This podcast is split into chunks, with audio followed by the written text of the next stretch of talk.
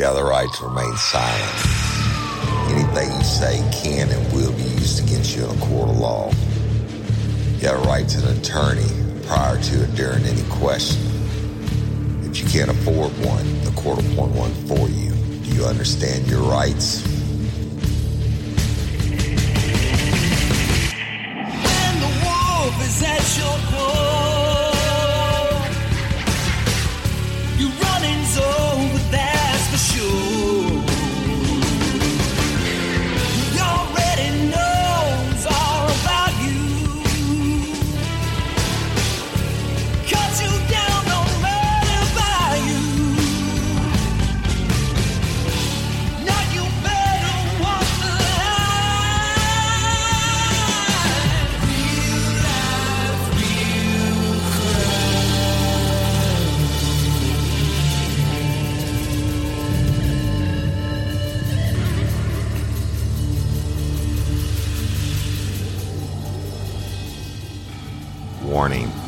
This episode of Real Life, Real Crime, the podcast, may contain descriptions of acts of violence or that of a sexual nature and should be for people that are 18 years or older.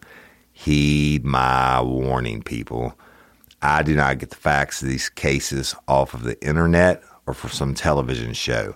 The facts I'm retelling you were presented to me by the victims of the crimes or the perpetrators who committed the crimes against the victims.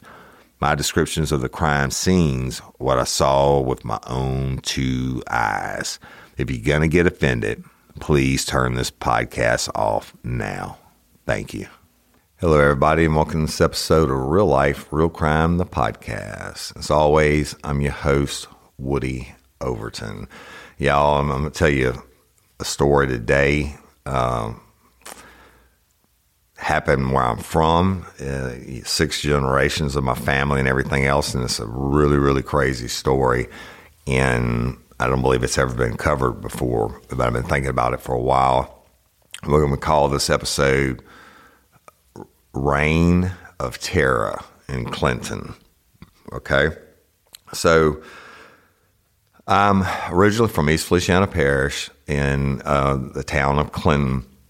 And, you know, that's where I was born and raised. Well, I wasn't born, I was born in Baton Rouge, but I was raised there. And my daddy was raised there.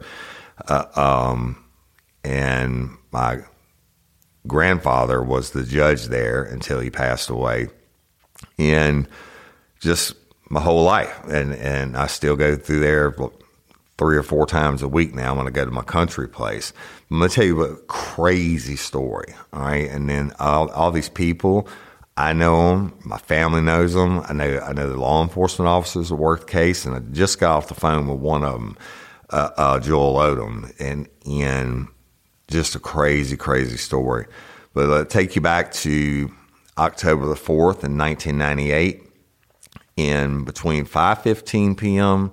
and 5:40 p.m., a guy named Gregory C. Brown, along with a, a Jonathan Booth and a Brian Risen and a Brian Williams and Eldred Thompson, decided they were traveling. They were come from Baton Rouge to go to Clinton uh, to rob a, a dope dealer and named Little Man. Now, Little Man lived in what we call Rileyville in Clinton, and that's uh, just behind the school I graduated from, and everything. It's it's a it's a mostly black community that, uh, but it's still inside the, the town limits of Clinton. Okay, but you when you ride into Rileyville, there's only one street in and one street out, and then it it kind of spreads out into the neighborhood.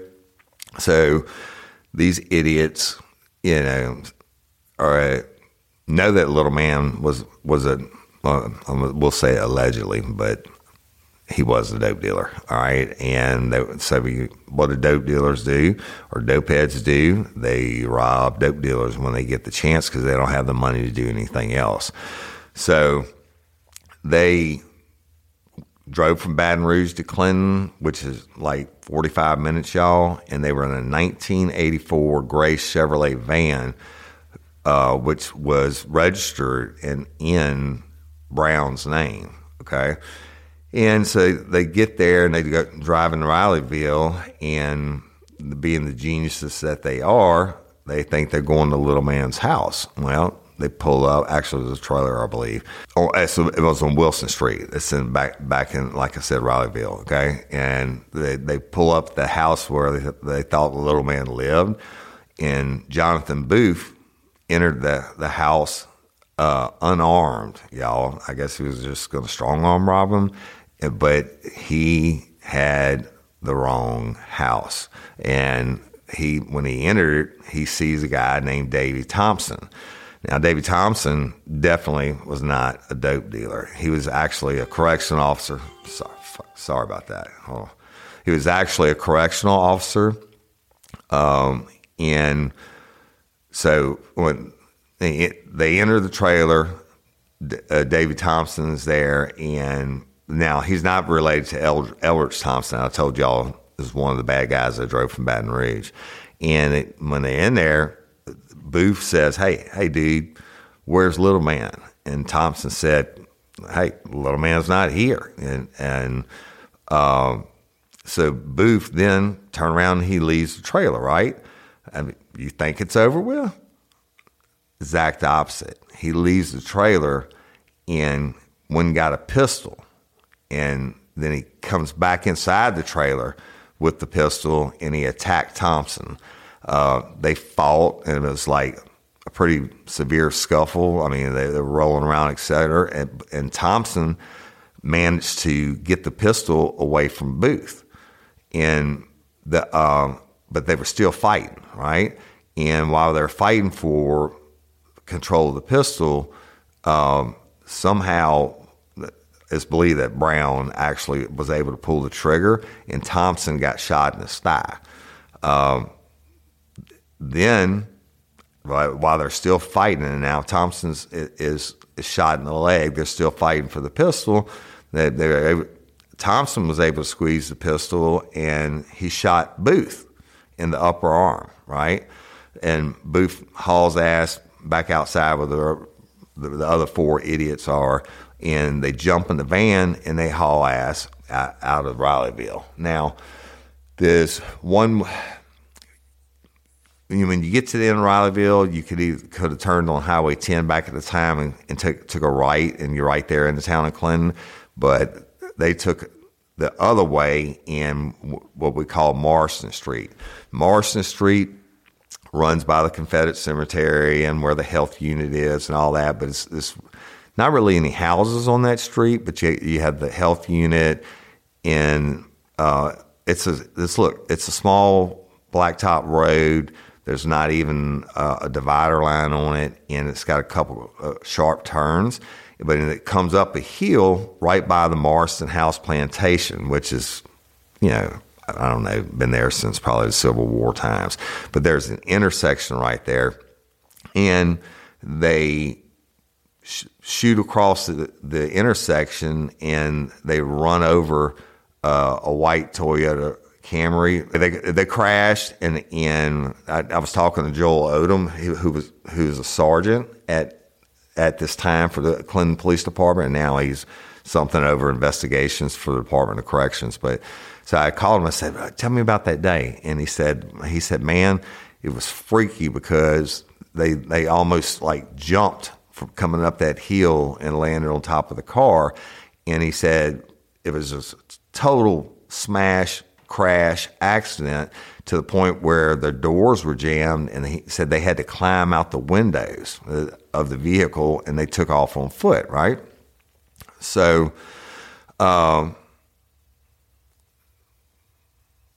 so Brown and Booth and, and, Booth was the one that had been shot in the arm, y'all, and um, and then the rest of them got into the crash right, right where I told you at the corner of Bank and Morrison Street, and because they ran the stop, that's that's they ran the stop sign, but it's a, a steep incline. I guess it just they ran up the side of this Toyota Camry who was driven by Miss Sarah Cheney, who was 68 years old at the time, and the like I said, the van was disabled. They had they. Um, climb out the windows, and they they all haul ass. They ran like little bitches into the nearby wooded area.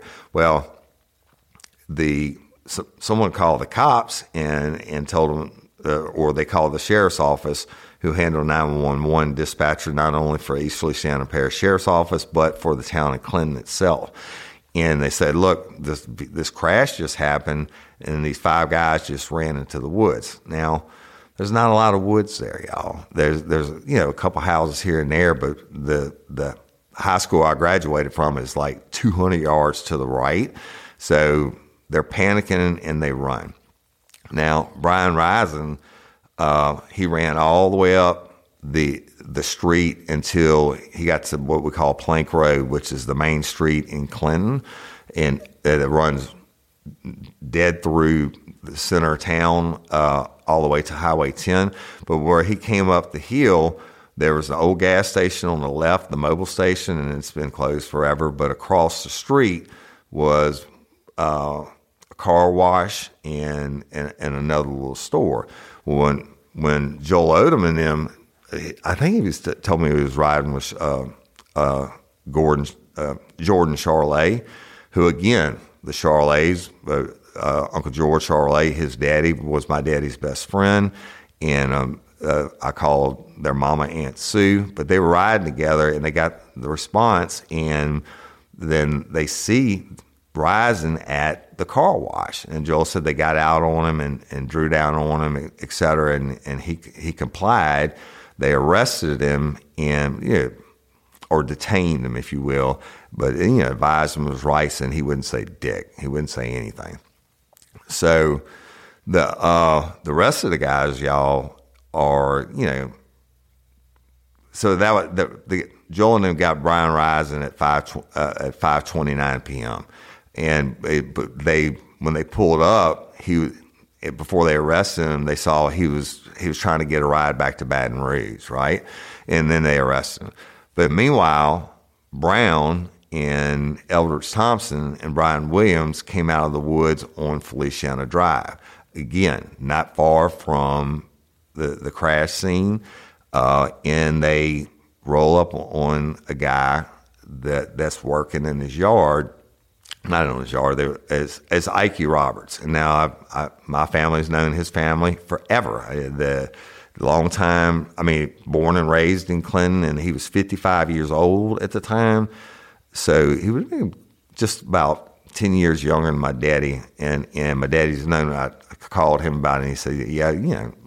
I of course I knew Mr. Ike also is what I called him, but just a really good guy. Right, uh, uh, so they they at 5:30 p.m. that Ike, Mr. Ike, was in his shed working on a gate for a horse stall, and his wife Sharon was inside their home.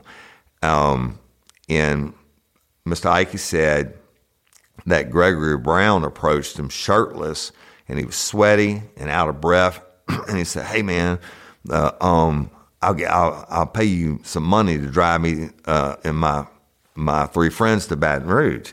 And Ike was like, mm, "I'm no, I'm not going to do that." You know, but again, Ike lived there his, his, entire life, and he knew everybody, and but he didn't know these guys, right?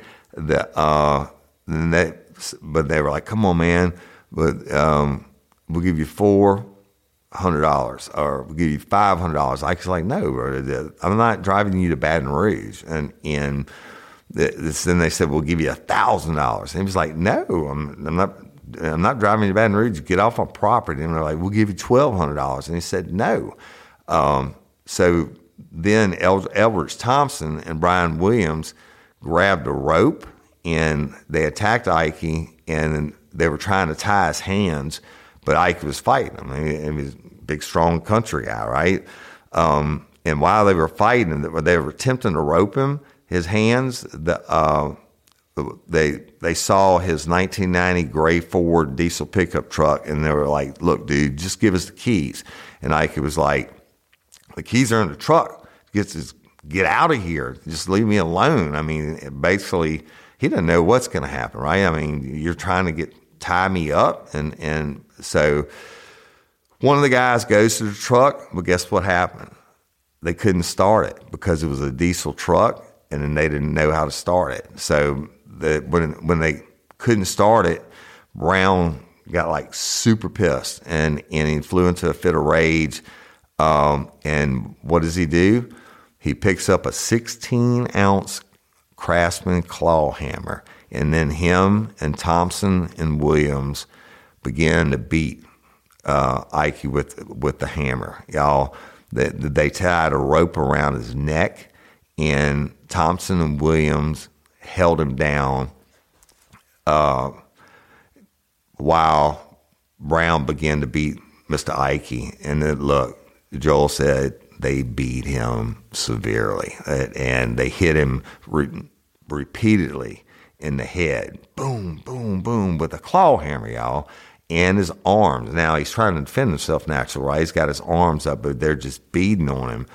Uh, and while this is going on, Thompson and Williams let go of Ike and they ran back to the truck and they're trying to get it started again, and they were able to get it started. Uh, and they were like, they told Brown, like, come on, man, let's go. And Brown was like, he was too busy beating on Ike with the hammer. And so they left they haul ass in the truck. When Brown was done with him, he had they beat him. Uh, like I said repeatedly, he had he had a depressed skull fracture, he had a concussion, he had a broken left arm and a broken left hand, and his his forearm required surgery, and uh, they had to put a, a plate and seven screws in his arm to repair it, and the the beating was so bad that a portion of Mr. Ike's right ear was torn off from the force of the the claw hammer, right? And and you know he he would end up spending uh, three or four days in the hospital, but he also is now permanently or became permanently disabled in his left hand, can never use it again. The world has become a smaller place, and people are traveling more freely between countries than ever before. And companies are doing more business outside of their home countries than ever before. The geniuses at Rosetta Stone saw this trend beginning to develop years ago and have dedicated decades toward researching and refining the best and most efficient way to teach someone a new language. Rosetta Stone has been one of our most loyal sponsors here at Real Life Real Crime and The Daily Show, and that's because many of you out there have trusted Rosetta Stone to prepare you for everything from a family reunion to a once in a lifetime trip to a business trip in a faraway country. Rosetta Stone is the most trusted language learning program in the galaxy.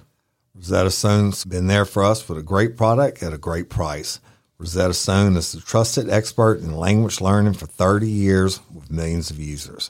Rosetta Stone's intuitive process helps you pick up a new language naturally so you retain what you learn, and their true accent speech recognition feature is like having a personal trainer. So don't put off learning that language. There's no better time than right now to get started.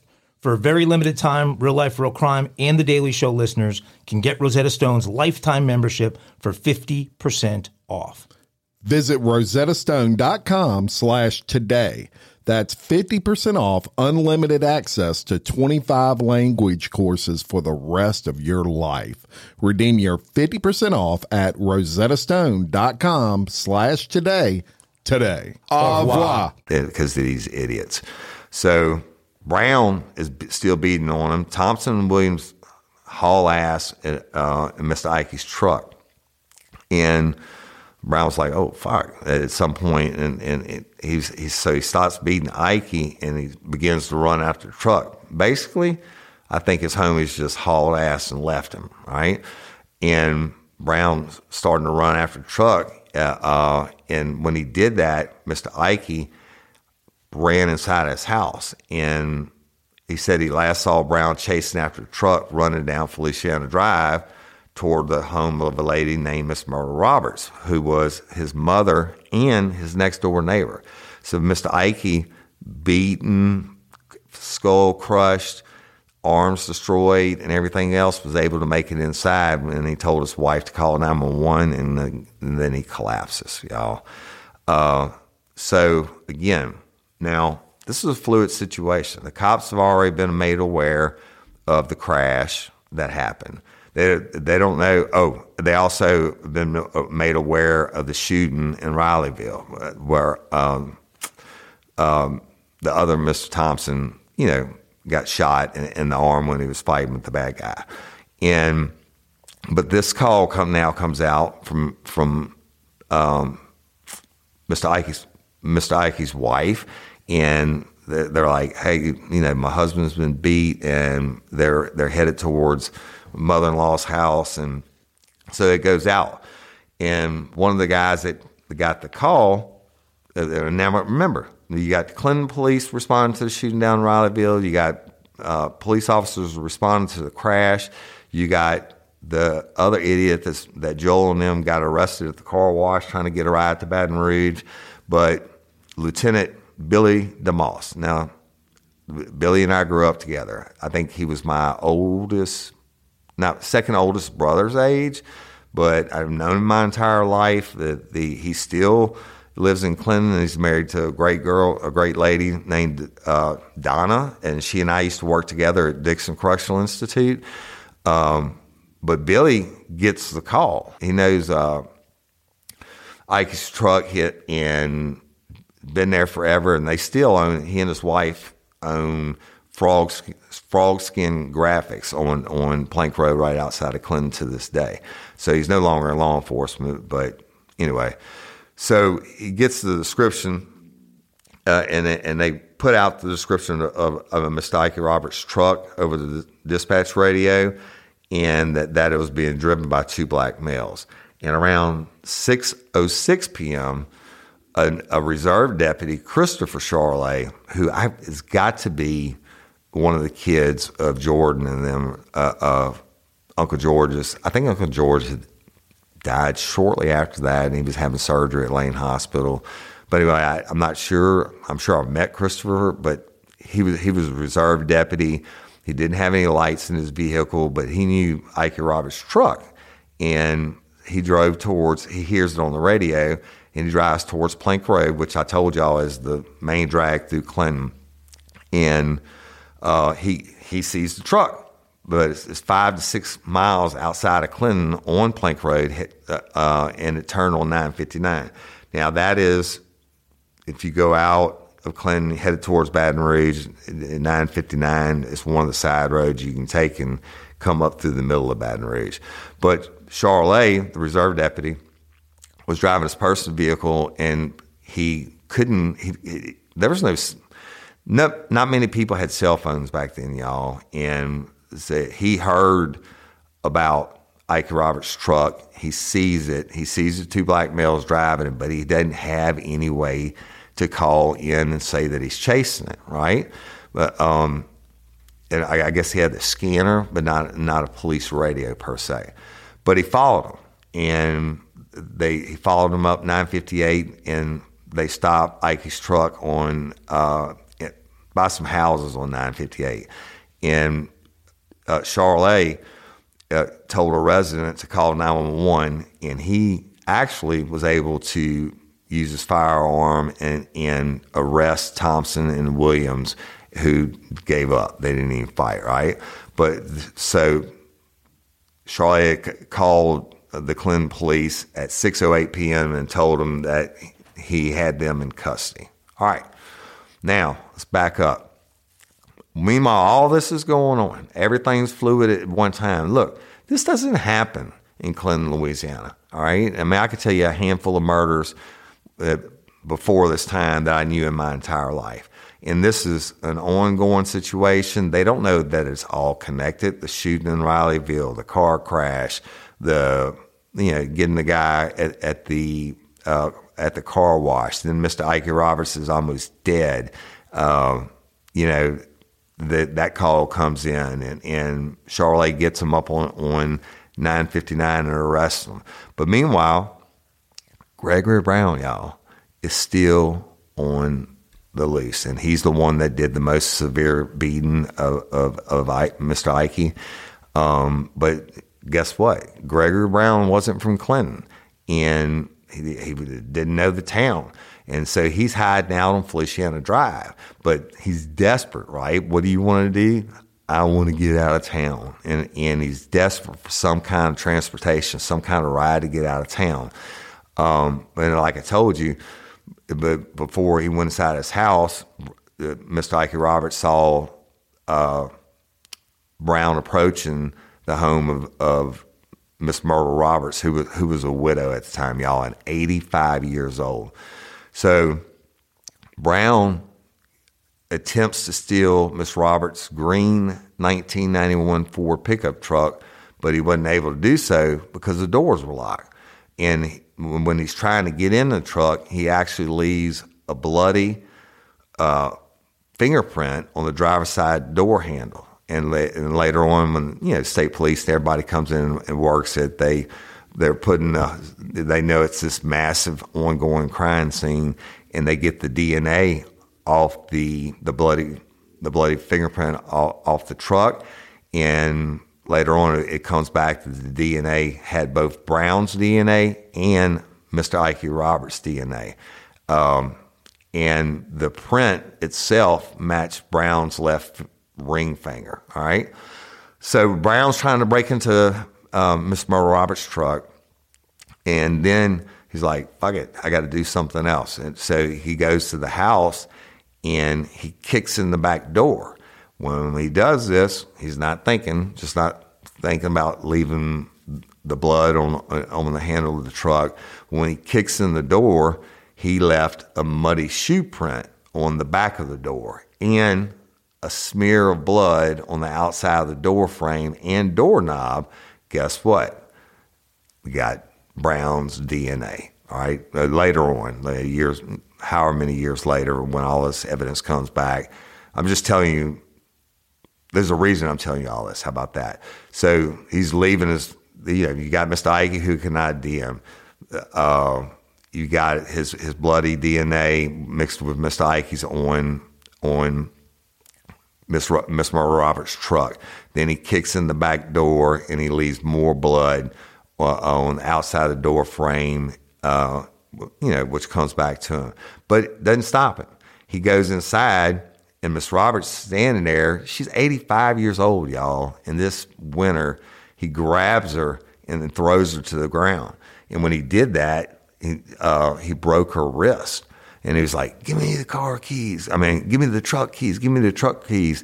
And Miss Roberts was she's laying on the floor with a broken wrist and she was she like you know I don't know where they're at and and she she wasn't able to give them to him y'all so what happens Brown begins to ransack the house looking for him okay and Miss Roberts was on the on the ground injured uh, while Brown's tearing up her house and he's he's you know going through drawers and everything else well guess what else he's doing he's leaving blood all through the house. And that later on, once again, it would come back to be his DNA. Okay.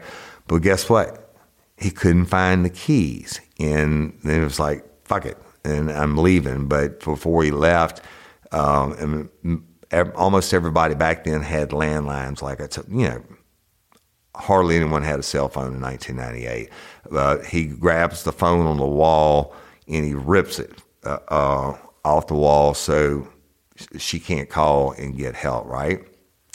So he leaves. Uh, now, Joyce Lapenis, another, that's the family. Actually, the, the, related at, to Billy DeMoss, the lieutenant I told you about, and uh, but she was he, she was a friend of the Roberts family, and she went over to check on her, and she finds Miss Roberts on the floor uh, inside the home just minutes after attack. And, and of course, they took Miss uh, Roberts to the hospital um, it, emerged in an ambulance. Just actually, they took him. It was so fluid and so going on. By the time the ambulance got there, they got Mr. Ike and now his mama, and they put him in the same ambulance and they took him to the hospital. All right, Brown is in a shit world of shit now, right? And and he's done all this damage and all these robbery attempts, and now he's pissed. So he moves on to the next house on the street on Feliciana Drive, And y'all, this is, I mean, this is a horrible story anyway, but this is where it really gets bad. Okay. And that, y'all, this house was owned by Mr. William and Miss Ann Gay, and they were 62 years old. And uh, Mr. William had worked his entire life at, at Georgia Pacific and, and copolymer. Now, that's that was the paper mill, y'all, in, in, in basically in between East and West Feliciana Parish, where a lot of people worked, and from you know that area up there is really rural, and we still grow trees there to this day, and uh, they it employed so many people for so many years, uh, and I think it's closed down now.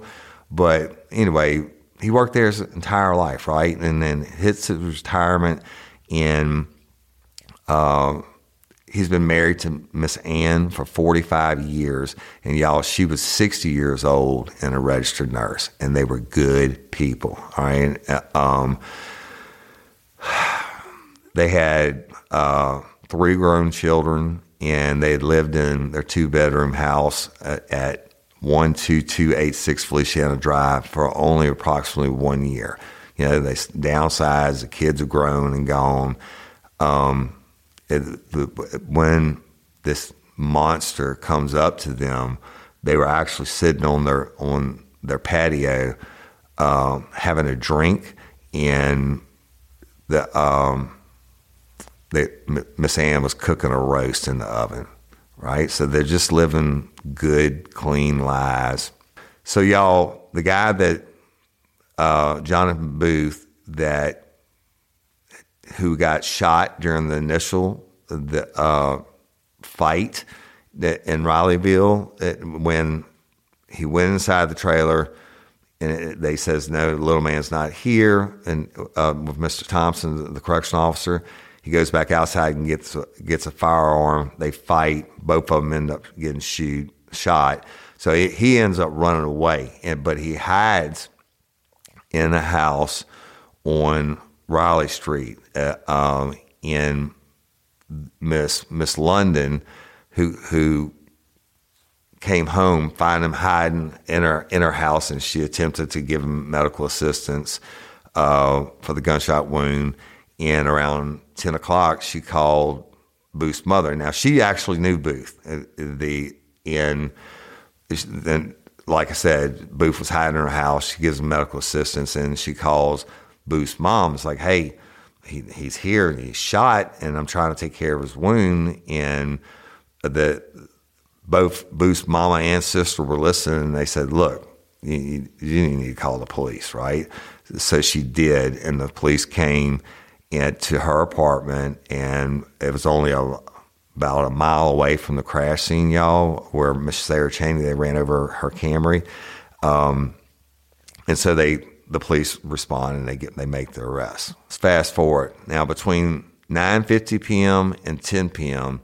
The Baton Rouge Fire Department and city police responded to reports of a car that was engulfed in flames in the 1400 block of Emma Street. Now, Again, this is 45 minutes away out from Clinton. Uh, so what do they do? They roll up, they put out the fire. And unfortunately, when they put out the fire, they see their two badly burned bodies inside the, the vehicle. And it was a red 1993 Ford Escort. So detectives uh, are called to the scene naturally, and they run the license plate number, even though it was burned up on the Ford Escort and discovered that the car belonged to William and Ann Gay from Clinton, right? Um, when they took the body, and I don't know which one y'all, or actually it was William Gay, when they took, took the body from the rear seat of the vehicle uh, and they were able to, you know, to search him, look, look through what was left of his clothing, they found a driver's license that belonged to William Gay. Um, that was still in his wallet in his pants pocket. And later on, you know, they worked it as as all crime scenes are worked. The autopsy showed that that Mr. William Gay had been shot three times once in the chest and twice in the abdomen or the stomach. And they the same thing when they took Miss Ann Gay out and they took her to the autopsy. They found she had been shot uh, two times also, once in the neck and once in the stomach. And and all these shots had been at very close range, y'all, and in, that they could tell that because of the tattoo or the stippling. Uh, when you're when you shoot somebody up close, you get the not only does the bullet come out of the firearm, but the burnt gunpowder uh, uh, comes out at the end of the barrel, and if you're close enough, it'll actually embed in the skin and leave what we call tattooing. So, back to it on the day of um, around 10:30 p.m. The Baton Rouge PD calls the law enforcement in Clinton and and say, "Hey, you know, we got a, a William and Ann Gay here that have been murdered, and uh, and their car's been burned up." Now, this at, when they got the phone call, the Clinton, both the sheriff's office and the Clinton PD, were still investigating this whole huge crime spree I've told y'all about, right? Uh, so they didn't know that the gays were gone, and so they they actually went to their house. And again, that was at 12286 Feliciana Drive, and they found the garage door open and they found the door leading from the patio to the kitchen was open and an unopened can of beer and an overturned glass of wine on the patio. And guess what? The roast was burning now in the oven, right? So at the time, William, Mr. William and Miss Ann's Gay's bodies were discovered, Gregory Brown was the only guy that was left out of these shitheads that the cops hadn't got yet. Right? Uh, like I said, Booth had been found wounded and bleeding inside Miss London's home, and then Rising and Thompson and Williams had all been in the custody of the Clinton police for several hours. Um, on the next day, October 5th, 1998, the Clinton police uh, visited Mr. Ike in the hospital, Mr. Ike Roberts, and they showed a photo lineup, and guess what? They Mr. Ike was the, all the beating and, and the concussion and the crushed skull and everything else. He was able to pick Gregory Brown as his attacker from the photo lineup. Y'all, I know y'all know that's a six pack, and they would have had his uh, photograph, and and you know they get five other photos look just like him, and, and would have told Mr. Ike, hey, we don't want you to make any guess. Um, you know, if there's someone you recognize in this photo as your attacker, let me know. And he immediately picks them out, y'all. And guess what? He did it. Um, he did it. Not only did he did it, he told the cops. He said, "Look, I distinctly remember that this guy had only one good eye. And so the Baton Rouge police, what they do then, they go and they get a warrant for Gregory Brown's arrest. All right. And that was on October 5th, 1998, based primarily upon Mr. Ike Roberts uh, picking him out of the photo lineup as his attacker and the witness statements that he was seen approaching the gay's residence after leaving Miss Myrtle Roberts' home. Um, the police then do what they do. They're going to hunt him, right? So they go to uh, Brown's primary residence, which is on Bam Street in Baton Rouge, which he he lived there with his wife. Um, they've been married for five months and their infant daughter, but he wasn't home. I said, if I was him, I wouldn't have been home either. And then on October 6, 1998, two days after the murders, uh, the detectives learned that Brown had a, also had another residence at 4747 Frey Street in Baton Rouge. So instead of just going up and knocking on the door, they get a search warrant for that residence, right? And they roll up on it. The uh, in force in mass. You know, this guy is a stone cold killer, obviously. Or and they roll up on him, and when they get there, they find Brown's father, who was a, a they found Brown's father, who had a, a Pop-A-Lock employee, um, trying to unlock a Chevrolet Camaro that was parked behind the house. Y'all remember Pop-A-Lock? That's you know, you lock your shit in in the, in the car. You had to call them out. They charged you like 150 bucks to get your keys out, and that was a big deal back in the day.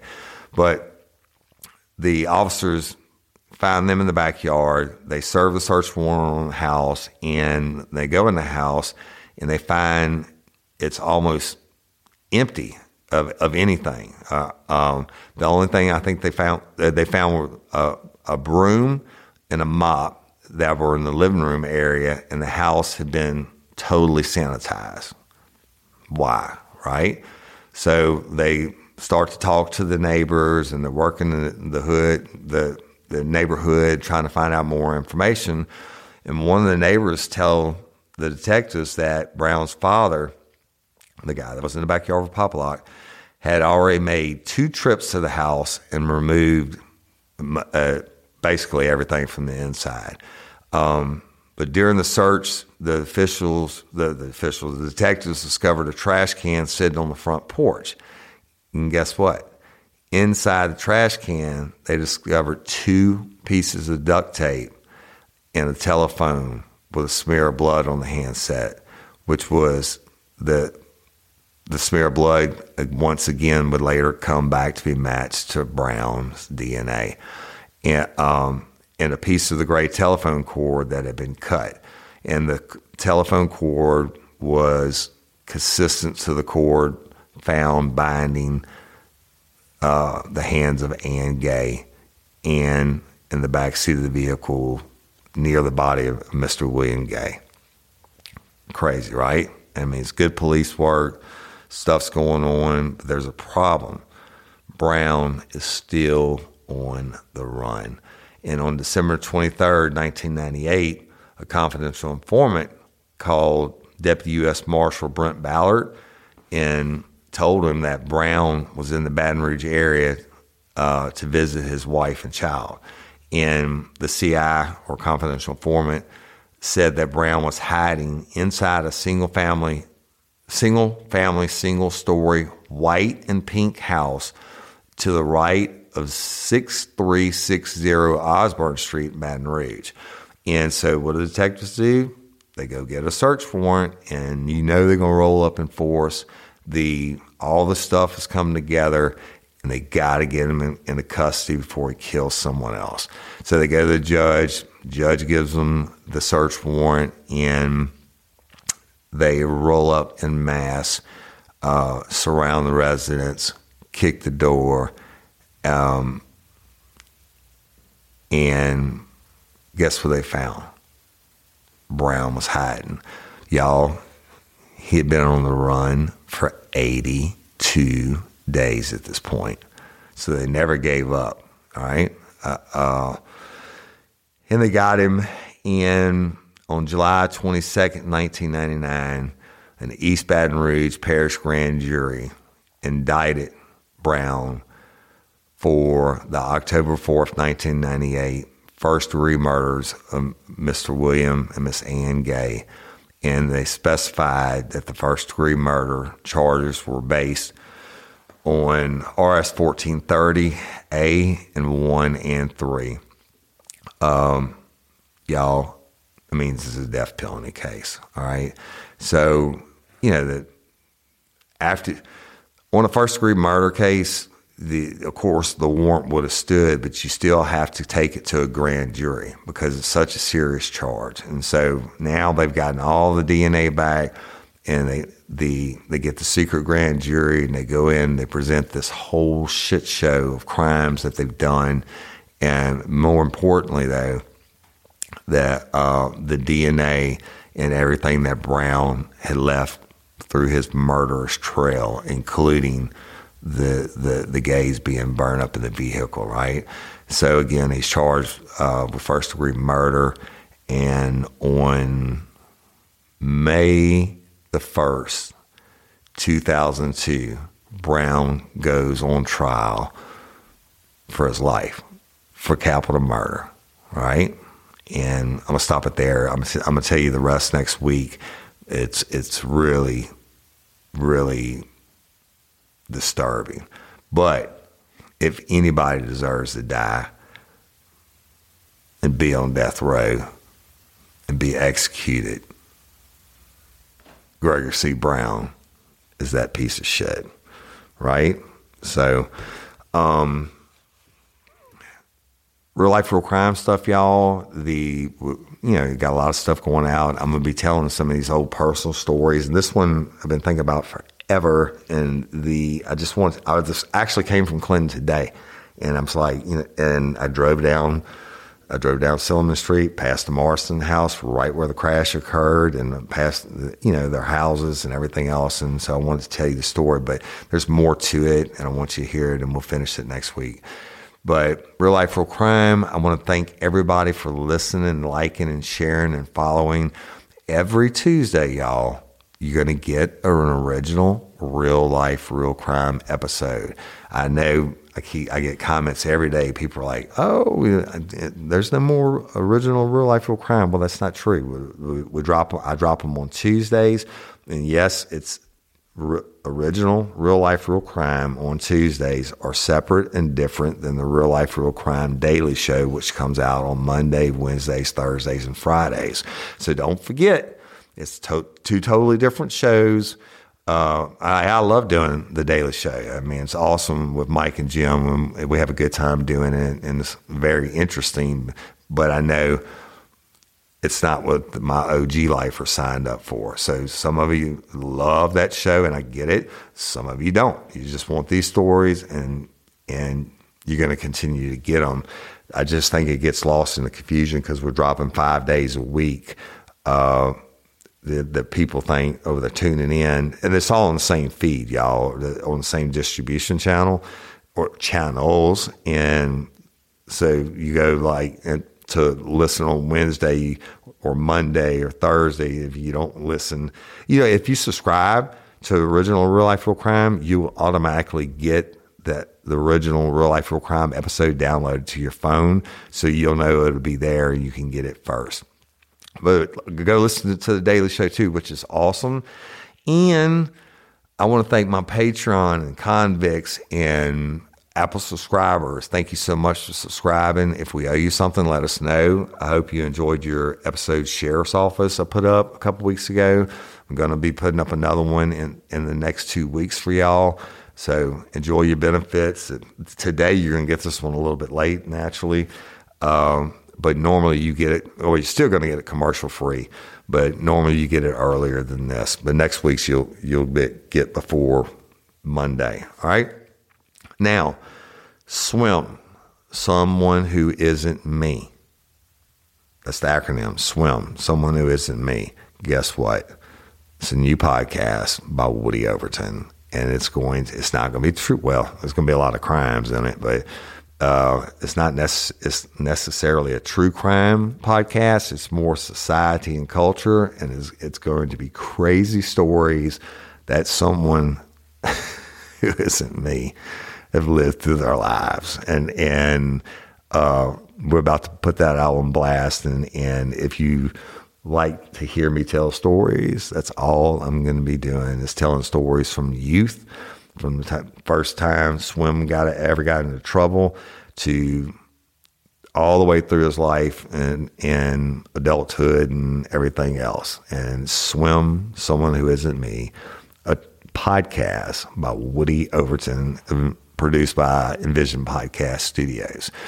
And uh, again, it, I want. I just got back from Wisconsin, y'all. Y'all know about the LOPA hunt, Louisiana Organ Procurement Agency. I was so blessed to get to be um, with Miss Missy Jewell and her her son uh, Jacob, who's I mean I'm sorry Jack, who's who it was Jack's brother and her other son Reese who who was killed, or and they were able to use his organs.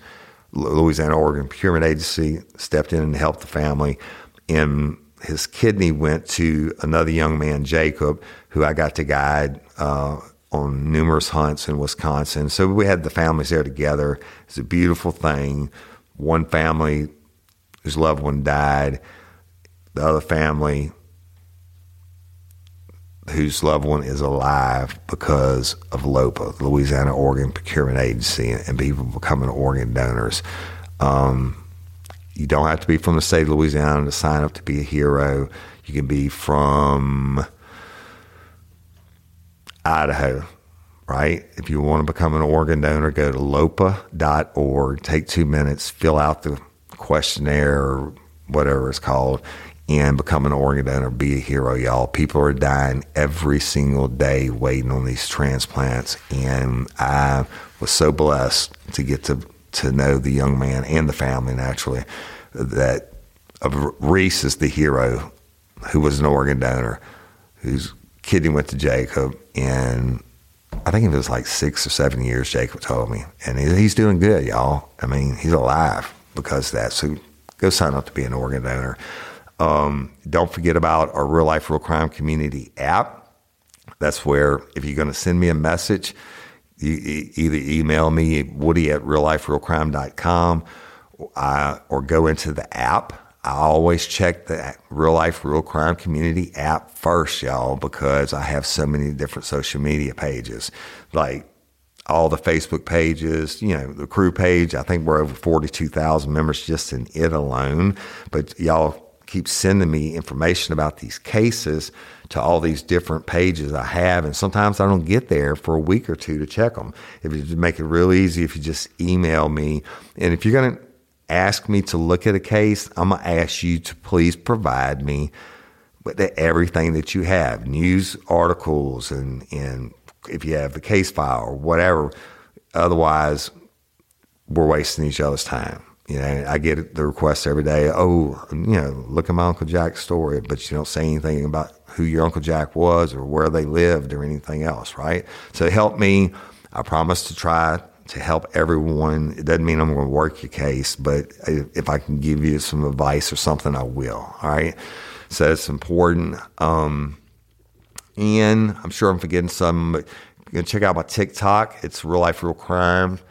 Uh, of course, we have Instagram and all that good stuff. And tune into the Daily Show, people. It's it's fire in its own way. But next week, Swim, someone who isn't me, is coming out. Podcast by Woody Overton, and I'm your host, Woody Overton, the host of Real Life, Real Crime, the podcast. And until next time or ever, don't let me catch you down on Murder Bayou. Peace.